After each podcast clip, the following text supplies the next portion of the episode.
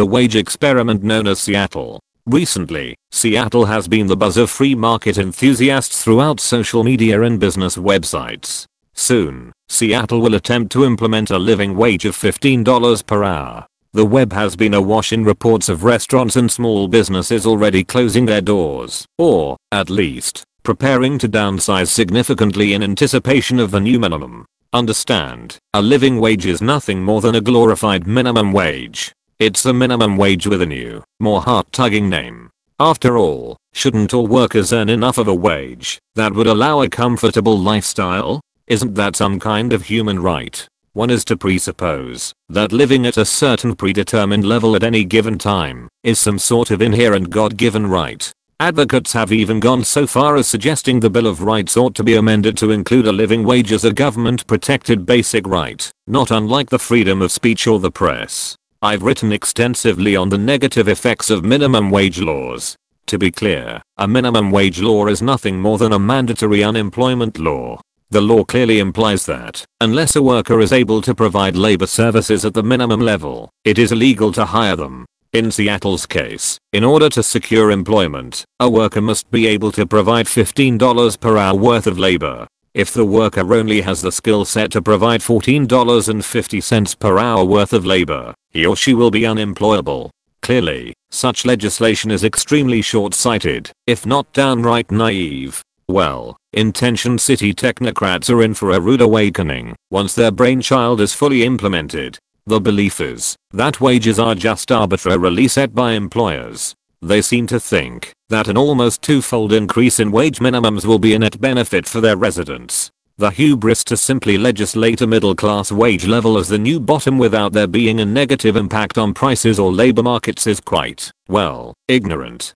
Once we understand how wages are arrived at, and that they aren't simply pulled out of a hat, then we clearly see how this living wage law will only be a giant net negative for the Seattle residency. To begin, wages are a result of a worker's marginal revenue product or MRP. That is, the measurable change in total revenue product when one more worker is hired. If the total revenue product of 100 employees is $10,000 per hour, and by hiring an additional employee is rises to $10,005 per hour then the marginal revenue product for an employee, in this case, would be $5 per hour. The additional employee has added $5 per hour of production to the firm's revenue. In a world where minimum or living wages are not enforced, the employer would offer as low of a wage as possible to increase profits. The risk here is that a competitor may offer a higher wage to bid away the employee. Also, through word of mouth, an employee may learn that his friend gets paid more at another firm and can add competitive pressure by seeking employment at the other firm. They may even ask their employer to be paid a wage commensurate to other workers in the industry. Inevitably, all things being equal, through market competition the employee will arrive at a wage that is pretty close to their MRP.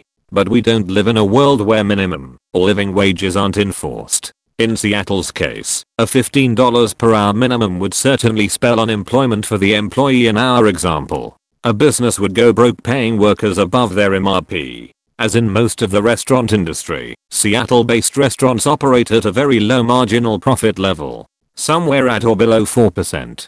The only way to offset such a large labor cost would be to either automate or raise prices. Full service restaurants are almost impossible to automate at our current technological level and the sharp rise in menu prices would certainly discourage customers from patronizing the business. It would be disastrous for the middle or lower class who already find it increasingly harder to find affordable dining in Seattle. Their options would become ever more limited. Not only the Seattle dining industry, but small business will suffer as well. Most retailers operate at low marginal profit rates as well due to tight competition. Consumers are very price sensitive. When a retailer begins to raise prices to offset the additional labor cost, consumers will go elsewhere for their purchases. Those businesses that already pay at or above the new living wage requirement will be in the best position to capitalize on the failing smaller competition. The end effect being higher prices, fewer businesses and thus employment opportunities and fewer choices for consumers.